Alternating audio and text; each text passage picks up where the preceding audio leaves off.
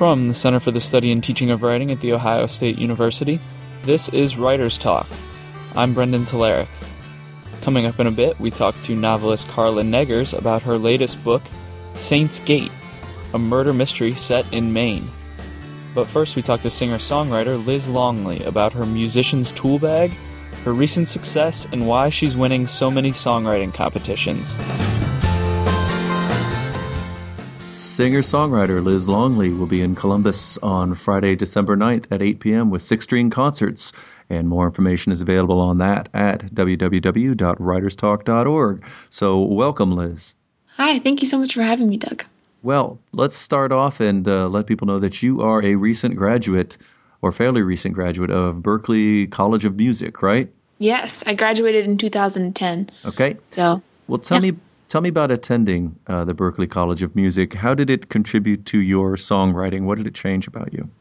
Oh wow, it had a huge um, impact on me. I uh, I went there because it was the only college that offered songwriting as a major at the time, and I really wanted to um, learn about the craft of songwriting. I had been writing since I was 14, so um, I had been doing it for a while. But what it really gave me was just like a bag of tools to kind of um, helped me write songs that were accessible for other people. And it really taught me to write um, from a very honest place, um, whether they intended to teach that or not.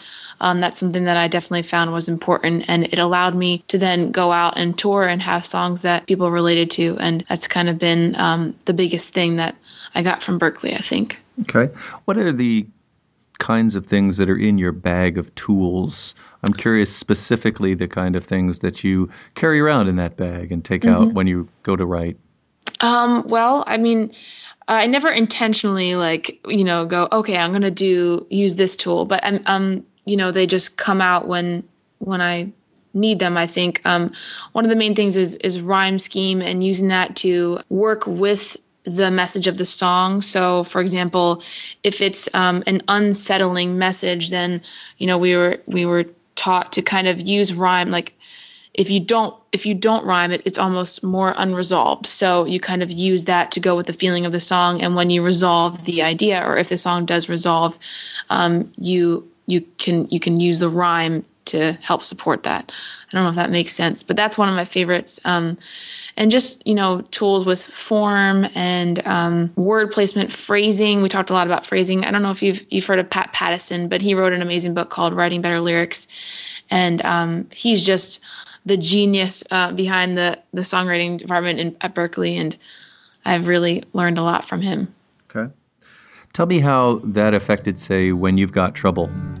You and I live like the tree and the vine Oh, my darling, we're so delicately intertwined. I'll ease your pain, cause you've eased mine. Oh, my heart, my heart is tangled all around you. When you've got trouble, I've got trouble too. I think you wrote that when you were just coming out of Berklee, or was that something you wrote there? I was actually still at Berklee. Um, that was, you know, when I was in school, I was writing a lot of assignments, and you know, they were challenging us and giving us, um, you know, these songwriting assignments. But that one, I actually came home for break, and I just remember sitting in my room, and um, that song was more of a, um, it was an expression of something that I was going through. Um, I had a boyfriend who was very depressed, and um, so the song is called "When You've Got Trouble." Basically, I've got trouble too. Um, I don't remember pulling out the tool bag on that one, mm-hmm. um, but obviously, you know, we we use it so we use the things we've learned at Berklee so much it just becomes becomes a part of our writing. So I don't know if I did. Um, actually, that's not true. I remember one thing specifically um, at the end of the phrases. Some of the notes are dissonant, and um, that's something something that we really talked about at school.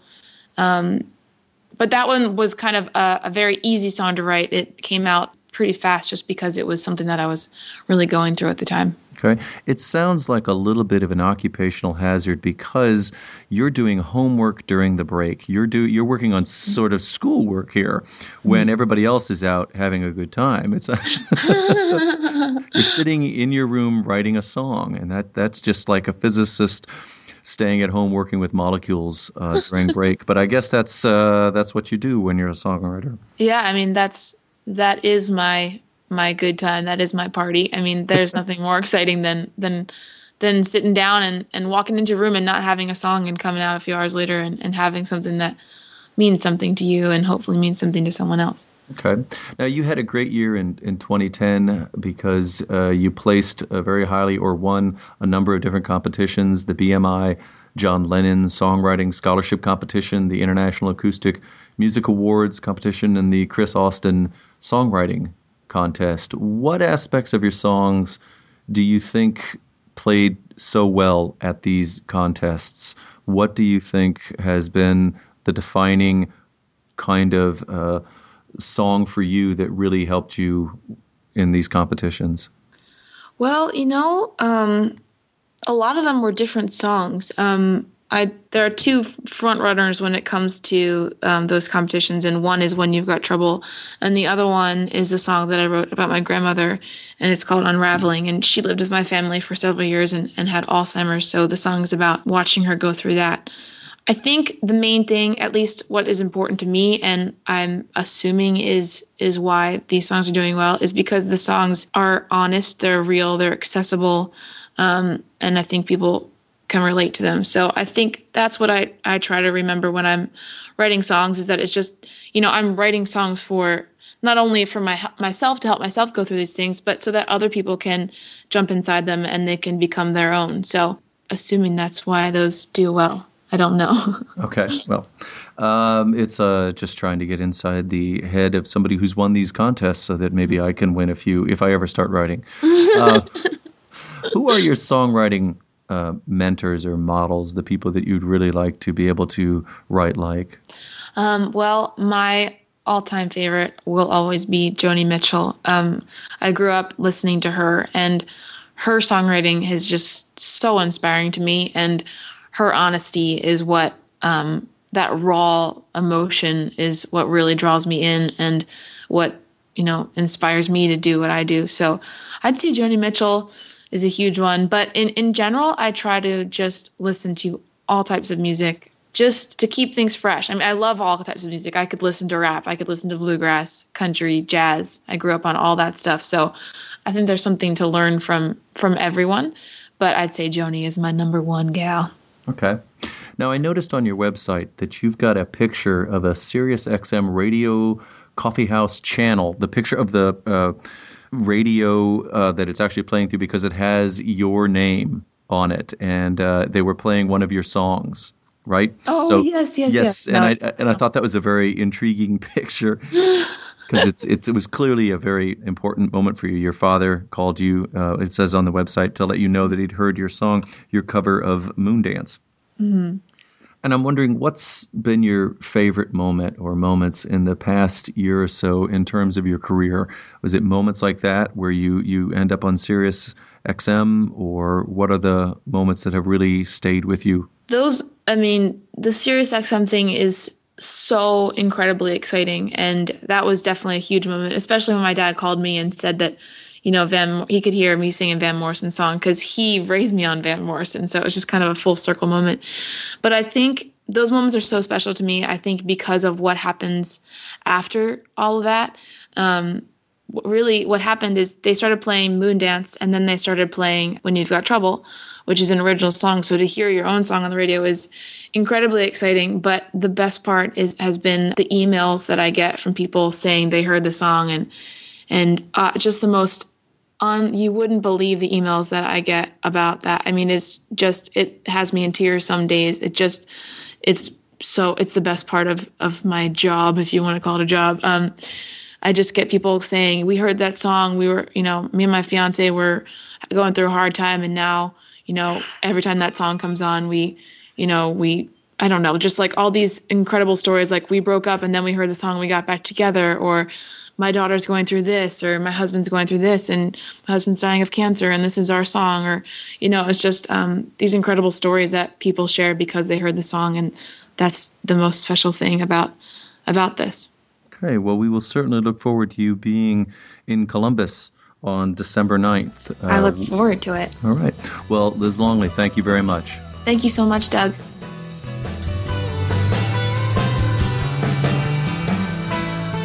You're listening to Writer's Talk from the Center for the Study and Teaching of Writing at The Ohio State University. That was singer songwriter Liz Longley. Next up, we talked to novelist Carla Neggers about her latest, Saints Gate, a thriller set in Maine.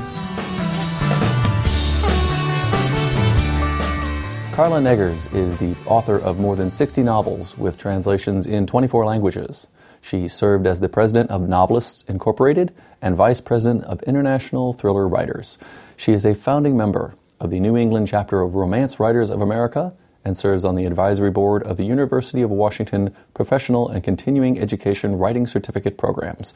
Carla was awarded an RT Book Reviews Reviewers Choice Award and three times has been a finalist for a RITA, Romance Publishing's Oscar.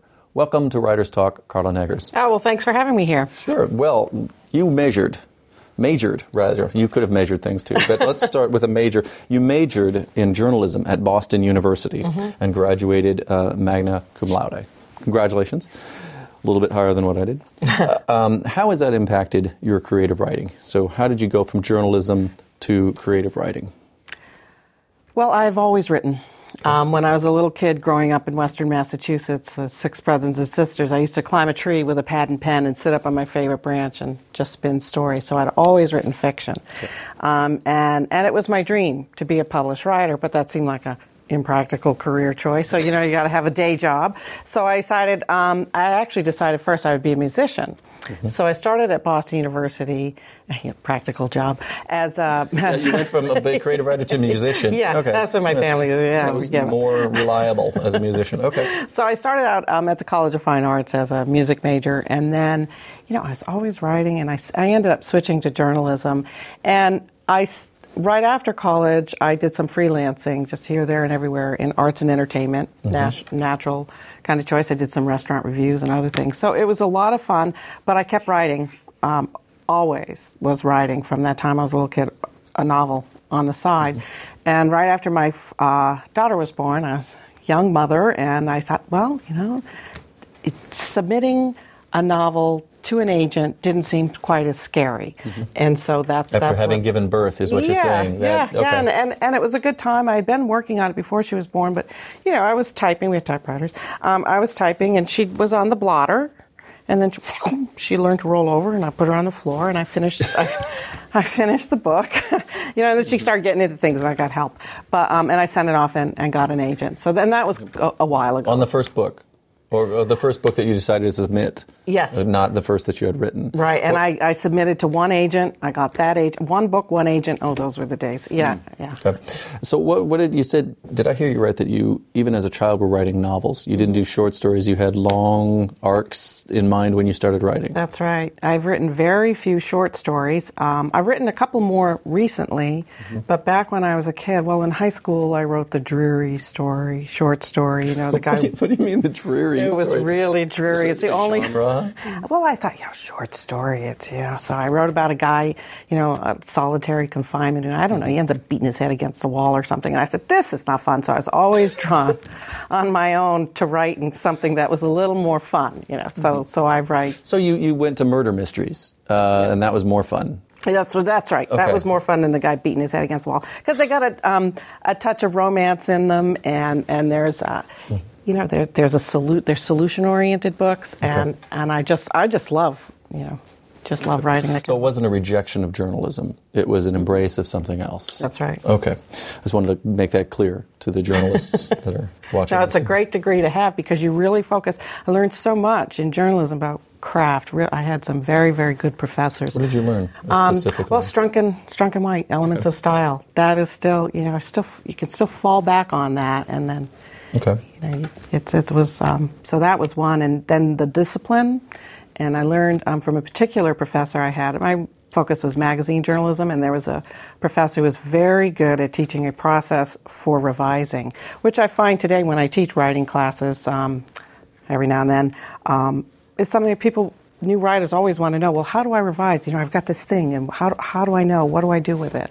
And so that that so what's your general helped. advice when they say that? I mean, without getting into the specifics of, Mm-hmm. of the routine, do you say you just take it a small piece at a time, you or plot out a large structure when you revise? What's your advice on that? Um, basically is to get some distance, but not too much distance, and to give you a sense, read the whole thing start to finish, and and just mark or note or somewhere the things that you really like, and maybe one or two things that you don't like, but really get a sense of what your strengths are and what the strengths of the story are, and then go back in and get into the detail work. But I think to get a, a big, you know, the overall sense of the of the story um, is is really helpful, and you, then you understand the pacing and what's going on with the story itself. You know that that's that's my approach anyway. When you're doing that, when you're revising your work, what are your strengths that you say, okay, I think I'm really good at X, and you're you're happy with that? Because my follow up will be, what is it that you always notice that you want to change?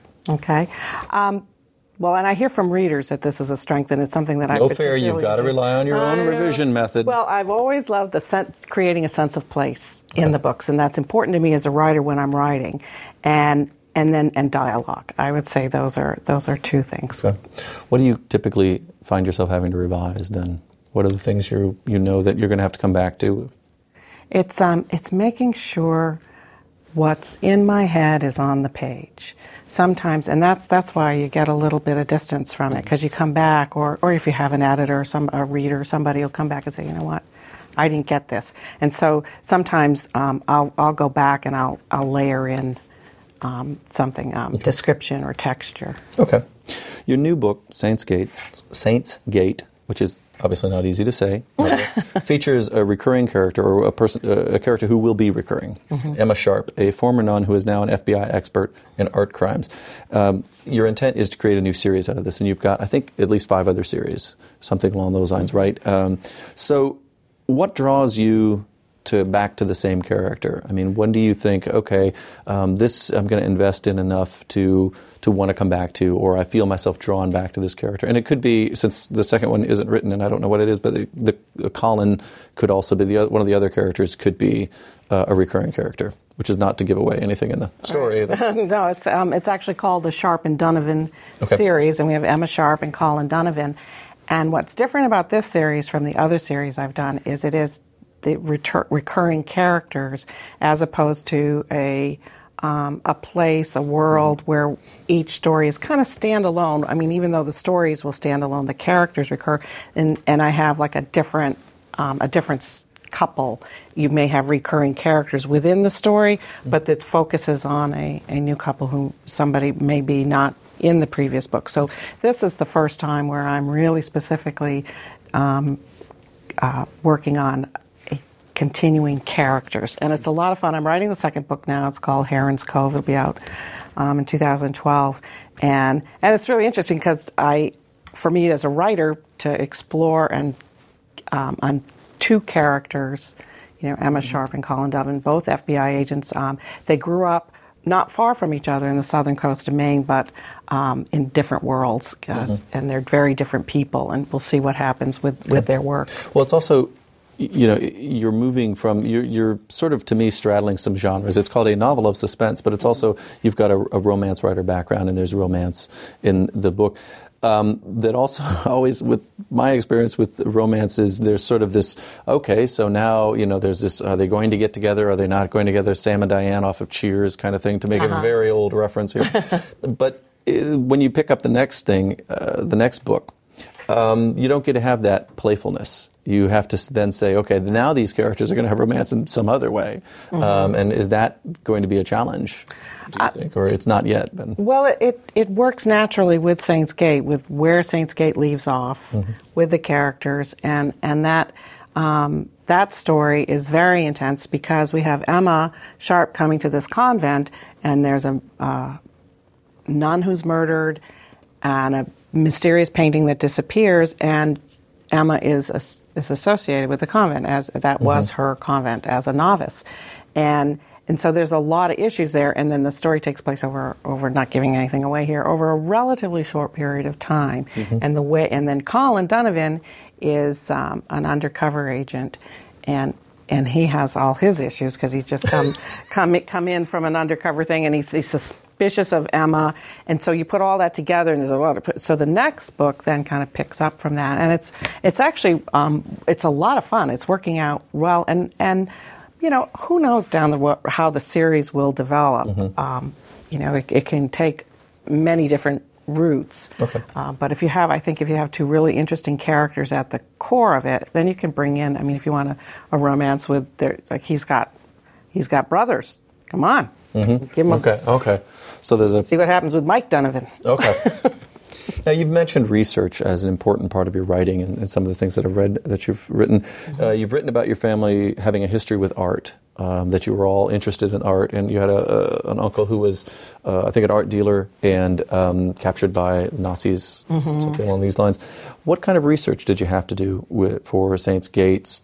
Saints Gate You've got to find a new title because I, cannot pronounce it. Saints Gate, which features Emma Sharp, the art expert. I mean, how far afield do you have to go to say, all right, if, if there's going to be a painting that maybe has been painted by uh, a famous uh, painter, how much do I have to know about that painter in order to pull this book off? How much did you have to know?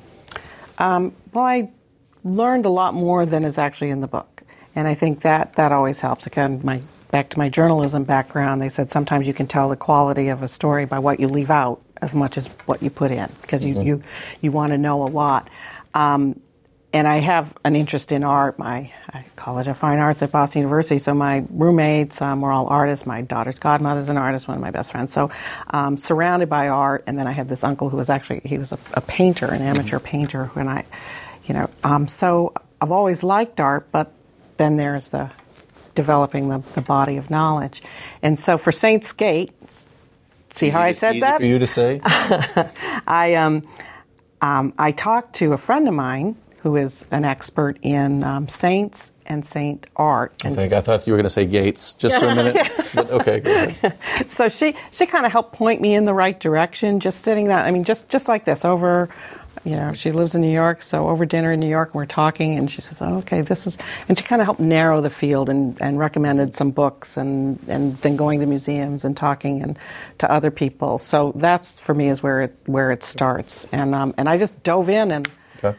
Did you have to do the same? I didn't notice in the acknowledgments you saying the same things about uh, nuns. That seemed to be from books, or did you go talk to people like in uh, to who were actively nuns? So I was I- about that.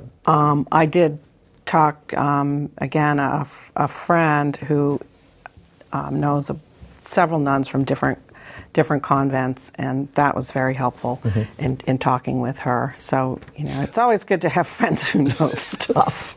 I was, you know, I, I was surprised by it because I, th- I didn't think at the beginning about the work that goes on at a nunnery or uh, Yeah. a convent, and to say, okay, part of this could be uh, a convent based on art restoration um, had never occurred to me. I guess I hadn't really thought about what was done there, uh, but that sort of took me by surprise. Are there things that are that there are specifically convents like that that are work on art restoration? Is that or is that something you created for the book? Um, I created it for the book, but there are definitely um, convents who work on different things. I wouldn't be surprised. I know there are maybe uh, you know monks who do some art restoration, um, but this specifically was was something I created. And in doing the research, you know, I knew nuns growing up, but um, You but- flinched when you said that. That was really interesting. no, they were great. Some, not all of them. No, they were great. Um, but just doing, learning more about that aspect of convents um, and how they're self-supporting uh, was fascinating. And, and some of the ones I read about were you know, did completely different things. I mean, I knew a little bit about it just from mo- more from the, the monks, you know, the Trappist jams or something. But um, but I and that's one of the fun things for me about writing is learning um, something new or taking something you know this much about and adding more. And I and there's way, way, way more that I can learn about. But it seems Very- really unfair because you had to uh, go to Ireland, do uh, research horrible, there. yeah. You uh, and uh, there's a lot about Irish whiskies that you apparently uh, did research on for the book. I had my, my Irish whiskey tasting. I got little glasses all over the bar and stuff. Yeah, but you know, just a little sip. Um, And yeah. there is no Bracken distillery no, there isn't. But that um, features in the book. That does, that does. But I did learn um, a lot about Irish whiskey. I have a friend who's a barman in Ireland, and he helped me. Yeah, and he's he's really no, um, very knowledgeable about Irish whiskey, and answered all those questions. Again, it's it's a great way to, um, as a writer, to learn things and get pointed in the right direction is to talk to somebody and people who are very generous with their expertise. Um, so it was it was nice. And writing Saints Gate, more torture was, um, I spent three weeks on my own writing in a little Irish cottage, and that was uh, fascinating. Tell me about then. Is that part of your the usual way that you write? You say, "I'm going to sequester myself for three weeks and write," or do you have a writing process that's more? I get up at 5 a.m. every day and write for three hours and then do whatever I want. What's So- the process for you? It's more the latter, but I'm not a regimented writer. I'm very disciplined, but I, I'm not one who has that, you know, I write for four hours and I write 10 pages and then, you know, I'm, I don't write like that. It's more like at the beginning of the book, I have um, a more fits and starts kind of sessions where um, a lot of the book gets written while I'm hiking the Irish Hills, for example. So, um, so the the three week retreat was actually the first time I'd ever done something like that, and um, sequestered myself, and it was a it was a lot of fun. There was some moments because you know I'm off in Ireland, my family's in Vermont, and I was thinking, you know, what if the planes don't fly anymore? I mean, I did have that little moment, but mostly, mostly Just like ever, you're, you're sitting there sequestering, think they may never fly yeah, again. yeah, planes? yeah. I said, well, well, you know, I might have to row my way to sea. Whereas if I were in California, I could at least walk across the continent. It's one of those things. Again, the whiskey research. you know. I guess so. It's just the idea that I, I'm going to walk from California back because there may no longer, when I'm done with this book, be cars. Right. Right. Okay. Right. Okay, That you know. totally makes sense. Okay. All right. You've said, um, "quote On a trip to the Netherlands some years ago, we did a tour of can- of a canal-like waterway. I kept thinking, what would happen if a dead body floated by? what if it were an American? That's the way my mind works. Everyone around me, everyone else is admiring the quaint countryside. I was devising a murder." So I guess that goes sort of together with maybe there'll be no planes when I'm done with Saints Gate. Yeah. Um, why? Tell me more about that. Uh, do you surprise the people around you with this is how my mind works? Look, what a lovely picture. There could be somebody dead in it. So no, I did keep my I kept my mouth shut about the little dead body. But we were we, just picture this: you're in you're in Holland, and I'm my father was Dutch, so I'm going with my cousins, and they take us on this fabulous canal tour in Den Bosch, where my father had been a little boy, and it was really great. But it's all in Dutch, so I speak you know I can understand a little bit of Dutch, but they're and um, what else do you think about? You know, I wonder if somebody. I, no, yeah, I would think, what am I having for lunch? You know, what? Where's my backpack? Uh, but not necessarily. Yeah, what, well, you the- know, I don't, I don't do well, well being bored. I guess, um, and and I think I take me back to the, you know, the tree, climbing up in the tree and spinning stories. It Mm-hmm. was just a sense of it. I've always loved a sense of adventure, action, having fun. So I would al- always spinning stories. Yeah, Okay. it's fun, but I, I'm not like crazy. and in, in no way am I suggesting that moves away. Um, well, to follow up on that thread just a little bit, your Facebook, not the crazy thread, but you're interested in, in action adventure. Your Facebook page lists these favorite TV shows Justified, Blue Bloods, Hawaii Five O, NCIS Los Angeles, NCIS, the regular one, um, and Burn Notice. Now, one might think that you had a rather singular interest in television crime and police procedurals, but um, but romance is part of the background, and as we've talked about, this is sort of a it's a genre straddling in a little bit. There's romance in it, but nothing at all from television for you. You only want people being shot. well, uh, we've got Fiona in Burn Notice. Right, which is an odd romance, though. At It is best, though because she know, shoots well, you know. Right. But um, I think she I- I- punches him every now and then, doesn't she? Yeah, I mean, she's fun. knocked him out. I think. Yeah, you Emma know. Sharp is a very strong character. Um, but I also have my Jane Austen movies that I put on. So, and I can watch those. Um, I have Sense and Sensibility. The scenery is so fantastic, and so I'll, I'll watch those and while I'm while I'm writing Okay. sometimes. So I, I have them, but it tends less to be TV shows. That is, maybe I have to amend my face. You know, but those are the shows I like. They really are. I want to thank you very much, Carla Neggers, for being here today on Writers Talk. Well, thank you. This was a lot of fun. And from the Center for the Study and Teaching of Writing at The Ohio State University, this is Doug Dangler. Keep writing. You've been listening to Writers Talk from the Center for the Study and Teaching of Writing at The Ohio State University. Special thanks to our guests, Liz Longley and Carla Neggers. For more information about either of our guests, visit us at writerstalk.org. And until next time, this is Brendan Telerik saying, keep writing.